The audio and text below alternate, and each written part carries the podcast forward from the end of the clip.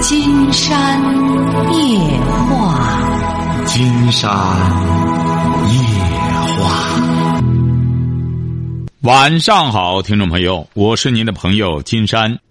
喂，你好，这位朋友。金山老师。哎。嗯，我我要请教一下和同学之间的事情。您多大了？我今年十二岁，上五年级。啊，和同学怎么了？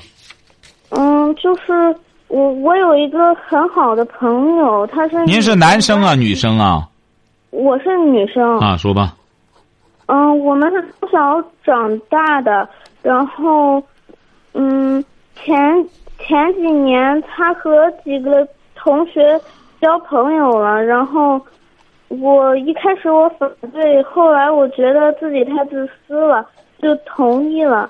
有一次我与他的那新交的朋友发生了一些争执，嗯，所以，我转身的时候听见了那个。那个同那个朋友对我对我的朋友说：“你以后不要跟他玩了。”所以，我那个从小玩玩到大的朋友就一直对我很疏离了。就，这位同学，您记住了哈。嗯。呃，你呀，这么小，不是才十二岁吗？是不是啊？嗯。小学五年级还是六年级啊？五年级，哎，才上五年级，你这个时候啊，呃，不要交什么朋友，为什么呢？你们你们这个年龄的同学，大家都是好朋友，晓得吧？嗯。不要亲这个疏远那个，首先不要这样做。你们全班同学，像你们这么干干净净的小朋友，每个小朋友，每个小同学都是好朋友，这是第一点。第二点呢，这位同学啊，你还是主要把精力啊，还是可以放在学习和阅读上。你比如说吧，你要有闲暇的时间，金山还是建议你啊，可以多读点书。你多读点书之后呢，你比如说吧，很多读物你读了之后，你可以和你们班里啊，谁愿意读书，你就和这些愿意读书的朋友啊交流。你不用刻意的和他交朋友，你们就会成为好朋友。嗯。哎，你比如说吧，我们古古代圣人就说了，说君子之交，你指定也想当个君子，不愿做小人，是不是啊？嗯。哎，说君子之交就是淡如水，不要整天亲亲密密的，不要这样。所以说，你无论那个从小的玩伴，就是那个发小。呃，好，呃，他和谁又好了，和谁不好了，你都不要对这些行为啊过分的关注。你最应该关注的呢，就是自己好好的锻炼身体，呃，好好的读书，晓得吧？嗯。哎，可以呢，呃，多去书店转转，让你的爸爸妈妈呢给你多买点阅读的东西。你比如说，谁要再来找你的时候，和他们多聊一下书上的东西，你们之间就不会轻易闹矛盾了。你比如你给别人讲故事，别人也可以给你讲故事，大家相互交换故事，就是在相互储存智慧，晓得吧？嗯。哎。还有一件事。说。嗯，就是我不大自信，有一些自卑。哎，不自信、自卑的原因就是还是学习。你别像您这个年龄的小朋友，一定要好好的学习。你现在在班里能排多少名啊？学习？嗯，排不上吧。是啊。所以说，这位同学啊，当然你现在排不上也没关系，年龄还小，还有机会努力。你要想自信的话，这位同学，您记住了，没有别的渠道，就是想自信，只有好好学习。学习成绩上来了，你就会感觉，你就会能够体会到那种幸福感、那种成就感。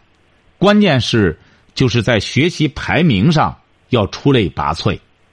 你比如说，原来的时候在英国，在世界上有一个最知名的女人，英国首相，她叫撒切尔夫人。金山在那个选择里就谈到过，这个撒切尔。起小，他爸爸妈妈对他的要求就是，一定要第一做第一名，不做第二名。所以说，撒切尔起小就很自信，晓得吗？嗯哎，其他方面不会增添你的自信，一定要首先要好好学习。你只要是排名上来了，您不相信，您您试一试，你的自信心就上来了。您就交多少朋友，也不如你学习排名能够出类拔萃，晓得吧？嗯嗯，还有就是我和别人说话之前都在心里再说一遍，特别紧张。这位小朋友啊，金山觉得您怎么老去关注这个呢？你年龄这么小，你当然在这一方面会会紧张了。像你这么小的朋小朋友，多数人都是这样的。你不要在这方面寻求突破。你比如说吧，说话也是这样。你比如这位小朋友，你要能背过很多诗，你要敢于上台演讲，你再说话你就不紧张了。你晓得吗？就是不敢上台演讲。是啊，你你只有你想想，这位小同学，你得锻炼呀。你不锻炼，你会游泳吗？我不会，之前学过，但是那个教练特别可怕，我就不学了。所以说，你想想，游泳也是这样。你说这个同学老是不下水，他又想学游泳，这不自相矛盾吗？你像你现在也是这样，你想树立自信心很好，你就应该怎么着呢？勇敢的将来登台。你比如说你在学校里不敢登台，你在家里就得慢慢的锻炼。金山觉得这位小朋友啊，你很勇敢，你能够和金山对话这么长时间，足以说明你这位小朋友，你心理上是没有任何问题的。你只是什么呢？你只你只是有什么问题？您知道吗？您现在缺乏的是什么吗？嗯嗯，不知道。你现在最缺乏的是锻炼。哎，你比如说吧，你如果要是每天都登到你们家的桌子上，去背诵一段台词，你这样坚持上一个月，你试试，你再见了人儿，你就不再打怵说话了。但你要想登到台上去背台词，呃，演讲台词，你就得首先把这些台词背过，是不是啊？是你背的过程就是一个语言训练的过程。好了，这位同学去努力吧哈，努力上一段时间再给金山打电话哈。嗯。好再见哈哎好嘞哎，不简单，这位小朋友啊。喂，你好，这位朋友，喂，你好，金山老师，哎，我们聊点什么？我想跟你了解一下，就是我现在呀、想在北京这买一所房子，我就想咨询一下，看这北京这房价现在涨的是太快了，我看看将来以后这个房价是不是泡沫是怎么？我老听你节目，就是老理解不了。我现在是房子我已经看了，就是价格还可以，应该现在我就想是呢，给儿子结婚用，就是大了点儿，想买。看看他这房子以后还能不能再涨，怕吧以后它再涨呢，我就买不起了。嗯、现在你所看中的这套房子大约是多少钱的价格？呃，一呃一百三十四平，每平米是一万零九百，嗯、在哪个区啊？在是平谷区，在哪里？平谷。哦，经常觉得，经常觉得是这样，这位朋友哈，啊啊啊！您现在买房主要是为孩子用，孩子结婚用，是不是啊？对，哎，那么孩子结婚用的话，就是说，你买这个房子，你不是为了炒房子，我是还想还想炒，因为我看着它有升值的趋势，因为我觉得它这大呀，我你听我把话说完，啊它这还能做一个小底商，因为是一层，它这一百三十四平，它那个还能说，开发商已经应下了，说在这底下能打一个门，做一个底商用，呃，做在就是看它这个房子，不是在在底下就是做个小商铺啊？对对对，哦，因为它中间有个大客厅，它是三十三室。呃您的意思就是把那个个，您的意思就是把那个大客厅弄成个小商铺，其他地儿住，对对对，不是？嗯那开发商这样说了，可是现在很多房子他说好了的，你要开发，你要把底下打开的时候，他有的时候他他不允许啊，可是啊。不是他那个现在他们是一个小区，小区底，他那小区底没有商铺，因为他说就是因为他是那个平谷马房的一个小村庄，哦，社区就是那个、旧村改造的嘛。不是就是村庄就是村儿的开发的，村委会开发的，然后它是七十年的产权，哦，小产权的那种。不是大产权，七十年、啊，七十年产权，一般都是七十年，七十年就可以了。是吧？啊，您这儿您您这个位置，如果要是说离着就是天安门广场的话，得有多远啊？哎，平谷远了。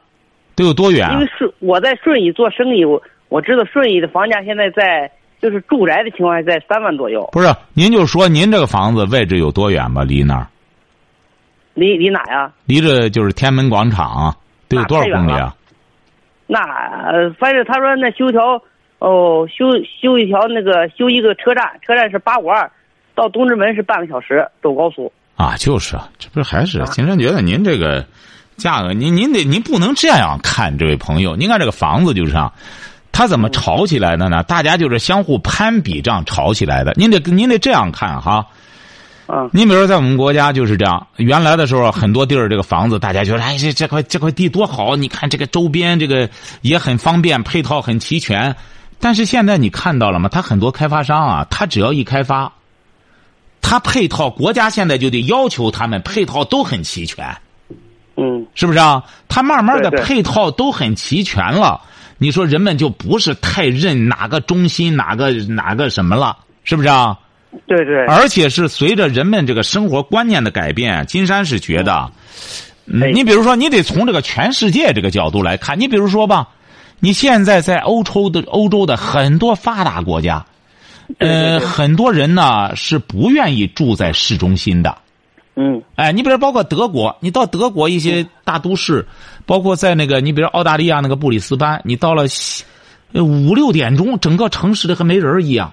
他怎么着？他都开着车到周边去住去了。是吧？哎、你比如说，我们国家恐怕将来也得这样。为什么呢？你说我们不断的发展这个汽车，是不是啊？对对对大家买了汽车，整个单位离着那个住房十公里、五公里、两公里，是不是啊？对对。大家都堵到这个地儿，说白了，最终就堵到这方圆十公里的里头，在这挤，在这呃挤，哎，这所谓的高峰，最终大家就挤来挤去，哎，外边挤的结果就是空气质量也差。啊。哎，慢慢随着人们的这种理念的改变呀，包括你比如说我们国家，它有些省份现在已经对这个户口，好像这个身份证制度越来越越越越越干什么，身份证的这个呃功能越来越大了，所以说慢慢的人们就不会说盯在一个地方，所以说这块地皮就怎么特别值钱，这都是不正常的，有的时候这样。哦哦，哦哎，所以说，金山觉得呢，你说的这个房价呢，应该也不是特别贵，应该说，呃，适用的话，儿子适用的话，儿子使用的话，而且是还有个厅，还可以作为一个小商铺，对那就应该很划算了。您您这个房子，金山估摸着，在某种程度上讲，你买这套房子，它只会升不会贬了。我知道就是会升值的，不过嗨，现在就是老是有点什么呢？现在这房没买，因为涉及到我这个儿媳妇儿现在还没也没定也没结婚，只能是人北京人的户户口买，不知道怎么办。有些人给我出主意说啥呢？你那个呃，给他签个协议，使你儿媳妇这名买，因为怕将来以后孩子哎呀，那可麻烦了哦。我说那就他这不是我说哦，在平谷的这不是在平谷的这房子，还得北京户口才能允许买。对啊，我的妈！哦，他这，那金山觉得您这您这可是风险挺大。风险大吧？那当然，你最终你和这签这个，您说最终弄完了之后，那除非您说您这样弄的话，是不是、啊？你儿媳妇还没边儿，你这不是媳妇儿已经在谈，已经现在是谈哈，谈就说是你人家也也乐意让买，就说是得说签什么协议，我觉得那没有法律效益，不可能。对呀、您您您这个，金山还是觉得您您这个得慎重，是不是啊？有的时候啊，金山觉得是这样的，您听着，这位朋友哈，哎，好嘞，有的时候很多人啊，这个会改变的。你比如原来的时候，金山就接到过一个电话，对，哎，那个女孩儿本来和那男的挺好，这个后来呢，结果是也不知道怎么着买房子，就用后来他爸妈妈还来找过金山，他爸妈妈呢也也也也也是个也是个领导干部，还是一个部门的领导干部。哎，结果说这个媳妇呢，因为他这儿媳妇和他这个儿子啊都受过良好的教育，知道吧？是吧？结果买房子之后写上他媳妇名之后，哎，变了，晓得吗？哎，变了。你本来说在结婚干什么的，呃，说就就就也也不知道怎么着，他就光写他媳妇名。哎，后来变了，变了之后，而且是人家他这爸妈说你别你你不结了可以，但是这个房子可是我们买的。哎，人家他这媳妇说什么呢？啊，你们买的，我没说要你房子，走法律程序吧，你愁人吧，是。是不是啊？你说这这说有些人是出主意，他说你出一个手续，然后上那个什么法律是公下证。后来我觉得总是不妥，我说您这何必呢？今金山觉得是这样，您要想投资房产的话，不一定非得在北京，就是北京周边，你能买房子的地儿，你投了之后，这房子不照样升值吗？你升值了之后，你将来卖了它，你是是不是？问问您一下，你我我已经在永清已经瞧好了，都说那个都说那个大红门市场不说往那搬吗？啊，我也搁网上瞧了，说搬一部分，我他那是六千五，我已经瞧好了，准备要买了。后来啊，说不成，我意思就是上那想买升值，家里都不都不什么。后来我看没必要，说将来以后我怕它掉价。如果我想也想做投资，看看能不能那多少钱？不是要是五六千的的话，就可以考虑。五六千的话，它不可能再再掉多少了。六千五？啊，是啊，你有些那个什么，这个地界很重要。原来的时候，金山也是在这之前的时候，有位朋友谈到说通县那一块儿的，当时金山就给他说，通县那块儿指定不错。为什么呢？因为金山那时候上学的时候在广播学院，他就在通县那一块儿。是吧？哎，因为那一块金山了解，这个呢，您要在附近的话，您就得去考察。这个东西啊，嗯只要只要说白了，它这个城市往那边拓展，它升值的潜力就很大。它它必然要升值的，因为它这个升值啊，它不是那种炒作的结果，它是随着这个城市的发展，那什么东西都涨价，它不可能房子不涨价。但是你说那种暴涨，再怎么干什么呢？国家已经不允许了，国家也在治理。是吧？哎，您说再像过去，预计我估计现在按现在的行情来算是，平谷是最便宜的了，在北京地面上是通州是最贵，怀柔也贵。然后那个我已经考察好些地方了，像什么河北的燕郊，还有大厂我都去过。然后到河北永燕郊燕郊多少？钱了？燕郊是现在是两万二到两万四，好的。哎呦，所以说啊，金山觉得 这个炒房是风险很大的，你还是根据需要啊，呃，稳妥一点儿谁谁也在这方面不敢保证，还是希望您呢，呃，全方位的考察一下，好不好？嗯，哎再我还有一个问题，怎么呢？咱们这个节目是不是往后推迟了？是怎么着？我每天九点准听，现在不是您这样不是啊您您有金山的微信公众订阅号吗？没有我啊您这样吧就是不是，您上一个金山的微信公众订阅号，金山呢随时在那上面和大家沟通一些信息，就是那个哦金山白话，啊啊金山白话哈。啊啊哎啊，你上一下这个微信公众订阅号，金山会随时有些信息给大家这个沟通，好吧？哎，好的的，好好，再见哈因为我。每时要听不见，我就第二天使电脑听。好好好我瞅十点了，现在。啊，好嘞好嘞好好好好，行感谢啊再见，哎，好好好好啊。喂，您好，这位朋友，哎，你好，金山老师。啊，我们聊点什么？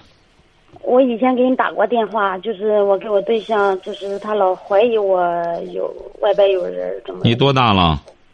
我三十一了，今年啊，结婚几年了？嗯三年多吧，结婚三年，孩子多大了？三岁，嗯。你你对象多大了？嗯三十四了。嗯。你是干嘛的？就是我们俩一直就干了一个小吃店儿，一直在一起，都没怎么分开过。他老是有一天他回去，他给我说的，过后给我说的哈。有一天他回去，他说他看到我们租房子的那个地方房顶上有人儿，他就怀疑那个人跟我有什么关系。我都不知道房顶上有人，过后他才给我说的。后来他就一靠一些联想，他就说，然后想象我不是你对象，你是什么文化？初中他呢？啊一样。嗯，他产生这种幻想、幻觉很正常。我我我知道你跟我说过，上次就说叫他多看一些书啊什么的。他光但是您这光说看书不好使了，你们就是什么脑子太空，脑子很空了之后，他就产生幻觉，脑子光琢磨这些事儿，再看一些网上的乱八七糟的玩意儿，他就很容易产生这种幻觉，而且他有一些严重的就会把这种幻觉当成一种现实了，因为你们啊脑子太空。对他现在就一心就就就就说我我跟别人就是上床了怎么地的，就老是说我怎么出轨啊，怎么背叛他，怎么怎么的，嗯，时不时就骂我，时不时就骂我。今天就是一直我就忍着吧，因为家庭孩子又小，家里对我都挺好，我婆婆对我也很好，我们关系都一直不错。我对象吧，一直嗯，以前就是没没这个思想的时候，他就对我也挺好。然后有他他有这个想法的时候，我就一直呃，他说什么我就不听。他说以后，他说三年以后，呃，肯定会发现什么的，我就等他啊，我就等。我说三年以后，我说你一定要还我清白，我这么。不是不是，你不用干什么了，关键你你得看一看你这个你这个对象啊，这个他倒他自己没说有问题，金山倒觉得他这种状态像有问题的。如果要是你没有任何的嫌疑，你俩不分开的话，那么你首先得考察一下，你比如说你这个对象的家族里边有没有这种精神分裂的或者这种没有没有。情况就是？我就怀疑他有那种妄想症什么的，我带他上精神科去问大夫了。然后到那儿以后，他大夫他这大夫没说话，然后他嘁哩呱唧就把他的那个怀疑的，呃怀疑那些那几个方面就给大夫说完了。大夫一听他说话反应能力什么都挺伶俐，也没说他有什么毛病。然后他就是大夫也就没没怎么再说。不是您是哪里的？嗯，河北，你听金山的节目吗？嗯，听了。你听过几次？嗯，每天晚上下班没事就经常听，听过几次啊？数不上来吧，因、啊因为，那你不是？那你听他听吗？我们俩一起听，我们俩经常分，经常不分开，就是有时候分开，只比如我买个菜啊什么的，呃，或者回家洗个衣服啊，就那好了您让他说说吧。既然你俩都干什么，让他说说咋回事儿别光你说了。今今天晚上我们俩打架了，他就怀疑，我说他就怀疑我出轨怎么的，我说你又没看见我跟别人在一起，不是不是不呃是，您不是不是不是，我金山觉得你也你你别你别再说了，你你也不正常，你不是很正常，你就别再说了。为什么你俩都在听？上次也是你打电话，也是重复这些事儿，为什么不让他说说呢？他怀疑你，比如说，金山要听听，像大夫听了之后，他怀疑的确实有依据的话，那金山也无话可说，那只能说明得去追究你的问题了。你再听啊，最好是这样。他在的时候呢，你既然他听金山的节目，他也了解金山，那么金山可以和他对对话。他的依据是什么？他为什么一直对你的人品、人格质疑？他不他有什么依据啊？让他接电话他都不接。那他在的时候，你他他现在上哪儿去了？今天我们打架了，分开了，他回家了，我在市里呢。你两套房子吗？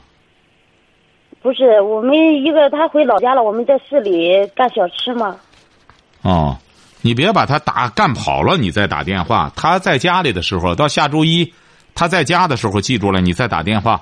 金山听听他什么想法哈。好，再见。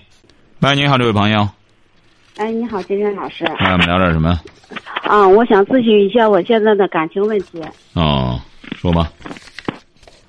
你听得见我说话吗？不要用免提，不要用耳机。没用免提，现在是。你用耳机了吗？没有，现在都啊拔了呃，都拔了就行了。说吧，说吧，你多大了？啊。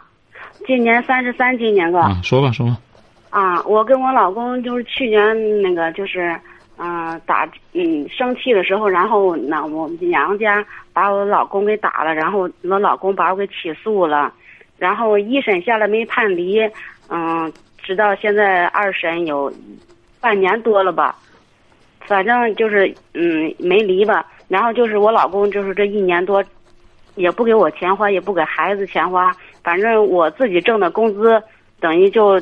嗯，我花连孩子花都正好了。我就是说，那个这问题就是我可以都挣钱，然后跟孩子什么都花，就是我怕就是再过一年、两年、三年，他就是还不给钱花，我就把钱都花完，他再离婚怎么办？我就很纠结这个问题。不是，他不是一年两年，他半年，恐怕他半年以后他就起诉。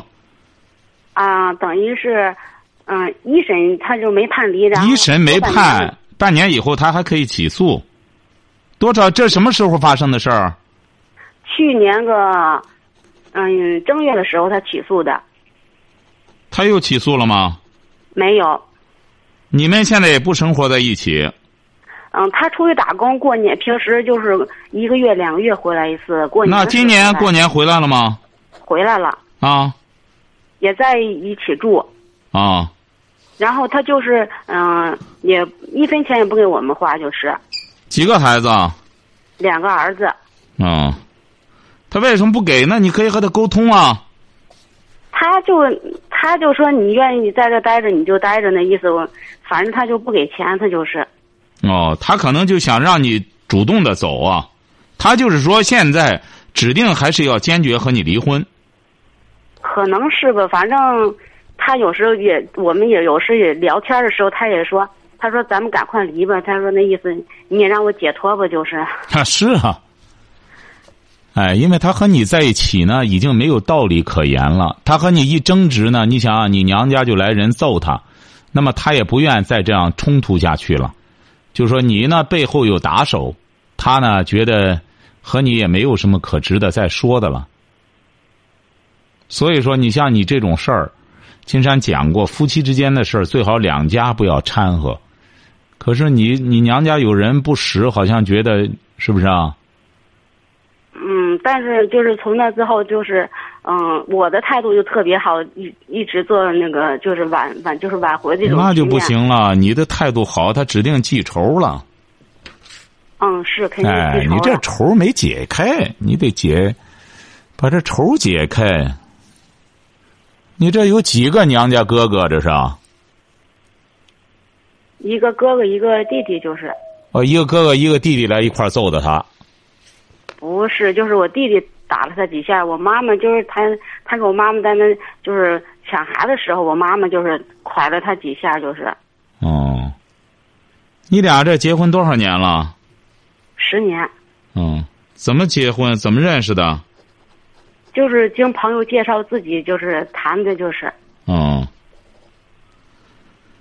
那你现在是怎么办呢？你现在别琢磨着，你不要回避问题，这位朋友，您不要就就觉着吧，哎，我这干什么着？我们已经不吵架了，问题没解决呀、你呢，觉得还多少年以后还给你钱花呢？他他现在他整个就是消极的等着你，他平心静气的就等着你走人了，他根本没考虑到再怎么过的问题。那他起诉孩子怎么办呢你？说那种。孩子怎么办呢？打算？现在就是他挣钱也不给我花，就是我一个月不是挣两千多块钱嘛，然后就是我自个儿花，带孩子花，反正他是干嘛的？你这丈夫？现在给人打工开那装载机，哦，那你可以和他沟，这一年了，你得和他商量商量，打算怎么着？是不是一谈他就说你快走吧，我们别再在一块儿这样折腾了，是不是啊？啊，对对对，哎，他现在他就说我耍念损，然后就说，嗯，你不离，就那意思，就是光那个面子上的婚姻，也没实质性的婚姻，就是。啊，是啊。那你俩当时为什？你俩当时为什么干仗？就是我感觉他外面有人，但是他，他就外面有人了。哦，那你他就外边有人了，现在啊？但是他不承认他是，不是金山就不理解了，您老公是什么文化？初中他多大了？三十五。金山就不理解了，像你们这些朋友，他上哪儿有人去呢？你去，你说他哪个女的？你说没事儿在？你怎么你们老想捉奸呢？金山就不理解了，你们为什么在家里闲着没事儿就捉奸呢？他说没有，不就没有了吗？正常过日子就成了。您看您这捉奸的结果啊？不是他说没有，但是他的那种种种行为，跟你说就是太不正常了，就那您验证了这个的结果，这不最终你成了就是外面有人了吗？这不要和你断了吗？那你追的结果就这么个结果。他可能也很压抑和你在一起。嗯，是现在就是特别压抑，就是他不是现在压抑，他可能过去就很压抑和你在一起。像您这样的女性朋友呢，是你这事儿过去了，就觉得过去就过去了。他有些人呢，他过不去。哎，这个心里的这个坎儿啊，怎么过去？你得，您说您无端的非得说让有人儿就就得干仗，干仗，关键你家人在掺和，你这不就在激化矛盾吗？还有抢孩子，你说有必要吗？这孩子这不俩都是归你管着吗？这不是一直在管着吗？你还现在还住他家里啊？啊，始终就住在这家里。你公公婆婆什么态度？嗯，公公婆婆一开始对我不怎么好，现在，嗯，还挺好的吧，反正就是。你这个想缓解很容易，就是好好。既然你想和他过，好好的养着孩子，你反正也没离婚，他也没再起诉，你呢就别再琢磨钱的事儿了。你把孩子养好了，他慢慢的这个坎儿过去之后，他不再别扭了，没准儿你你们复合的这可能性极大。你就别再，你就正视现在他对你的这种反感，然后你好好的带孩子。金山估摸着再待上一两年，他就他这个活也就下去了。那孩子钱不钱的事儿那是次要的，你就住在他家里，你说他爷爷奶奶的两个孙子还能饿着孩子吗？你要钱干嘛呢？这两个孩子就住到这边，想跟他爷爷跟他爷爷，想跟他奶奶跟他奶奶，都多大了？老大都什么？我们一直在一起住。是啊，你说你这，你就别再琢磨别的了。你呢，琢磨着好好工作，好好带孩子，别再无事生非了。你呢，也别又是五年五六年以后再给我钱，你这不又找茬打仗吗？你一找这个，他还还五六年呢。我这一年我就想和你掰，哎，你这不自找难堪吗？啊，我不跟他要钱，现在是他不是他他没给我钱花，但是我没主动跟他要钱。你要钱干嘛？你一个月两千多，这孩子跟着他爷爷奶奶，你要钱干嘛？你上班你说你现在要钱干嘛呢？哎，您这不是要钱的结果，就是老又想干仗，你找不着理由了，这就又开始在琢磨着干仗。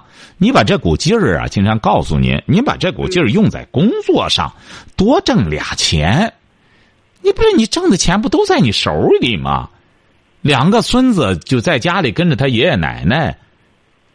你说你你要想和他发生一种联系、一种关系呢，别采取这种找茬的方式。他愿搭理你呢，你就想办法怎么？金山不是讲了吗？女性的优势在于以柔克刚，要温柔，要改变这种这种好强的个性。你说你在一块干仗的结果，你看你这不也是吃亏吗？所以说啊，就好好工作吧。现在呢，就好好工作，好好带孩子，就成了。他要实在不愿意和你过呢，他很有可能就起诉了。他要真起诉呢？金山估摸着第二次你要再不离婚的话，没准他现在啊，因为金山不了解他究竟对你什么态度，没准他又听着有些人说，或者说现在民间流传着说两年以后啊不在一起生活啊，那法院判离的这个可能性比较大呀。他可能是在凑年数。那么，如果要是他这样如此消极的话，金山觉得，反正你更得有思想准备。要不说我有时挺纠结的，就在这儿。你纠结在什么呢？纠结怕他和你离婚啊？不是说就是纠结是现在我挣钱都给孩子花，交交那个幼儿学费嘛，就什么的都我管。不是，那您就都给孩子花，你也不亏呀、这是你的孩子，你生的。是我不亏，我就说的就是我自个儿坚持这样的多少三年两年，就是到最后他还是那意思把我给离了，你 我就想不通了，就有点。那你就干脆别回家了，你在外边干活吧。那两个孩子扔给他爸妈管吧，你不就彻底逃脱了吗？你你干脆就不管，那你就你要觉得这是亏的话，金山估摸着很有可能就是亏，因为你俩的心态一样，他也觉着你愿意花钱，正好我省钱了，你早晚你得走，你愿意带走就带走，他给耍你一对了，而你呢，正好也是觉着我管孩子，他要和我离了，我不吃大亏了吗？那你可真吃亏了。到那时候，你说他再弄上一年，凑两年了，他再到法院去有这个那个的，他再弄的话，你这不真是这个人财两空吗？你要觉得管孩子是一种付出吃亏的话，那你现在就少吃点亏，你只能就是这样。你要不然的话，你就吃大亏。我不是觉得吃亏，我就觉得，嗯，您觉得什么呢？您觉得金山告诉你们，您还得觉得您带俩儿，您再找还真挺麻烦。你也知道男的好干仗，您这带俩儿，一般男的说白了不敢招呼你。哎，所以说您得您得考虑到您下一步这路怎么走。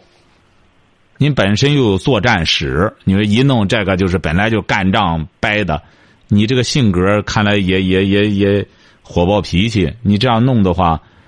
你要想改变，金山刚才说了，就是彻底改变，别再仗势欺人了，好好管孩子。这是你的孩子，离与不离，我都得管孩子。你呢？如果要是觉得金山觉得，你就不带孩子，你再找你试试吧。有些男的一听说你带俩儿，他反正得就得打怵。为什么呢？带俩儿，人一看这儿子将来又得结婚，又得找老婆，得光花钱，哎，他找你，他有压力。你都试探一下，如果要是没有别的什么很好的出路的话，就好好管孩子，把孩子的学习管好，生活管好，那么和孩子建立感情，这也是嗯你的一个目标吧。你带着孩子有什么不好的？有些女性说白了，尽管是这光身一人也是光身一人把孩子扔给男的了，自个儿在外边一混就十年过去了，也是一无所有。男的没混下，孩子没混下，不什么也混不下吗？行，我知道怎么做了，金山老师啊。反正听您这一说啊，自个儿心里挺豁亮的。你要说不管孩子，但是我做不到，就是说。对你得不要什么事儿啊，光考虑自己。你这个事儿呢，本来就是你自个儿做错了。你这捉奸捉的，最终干仗，干仗，而且关键是你家里还掺和，本来就是你做错的事儿。你早打电话呀！你比如说，你要早打电话，经常告诉你不要捉奸了。他承认没有，就相信他。你可是没打，这什么时候听到金山节目了？嗯，听了得有半年多了吧？您瞧瞧，你这干仗之前，你要一年前听的话，早打个电话，金山就告诉你怎么处理。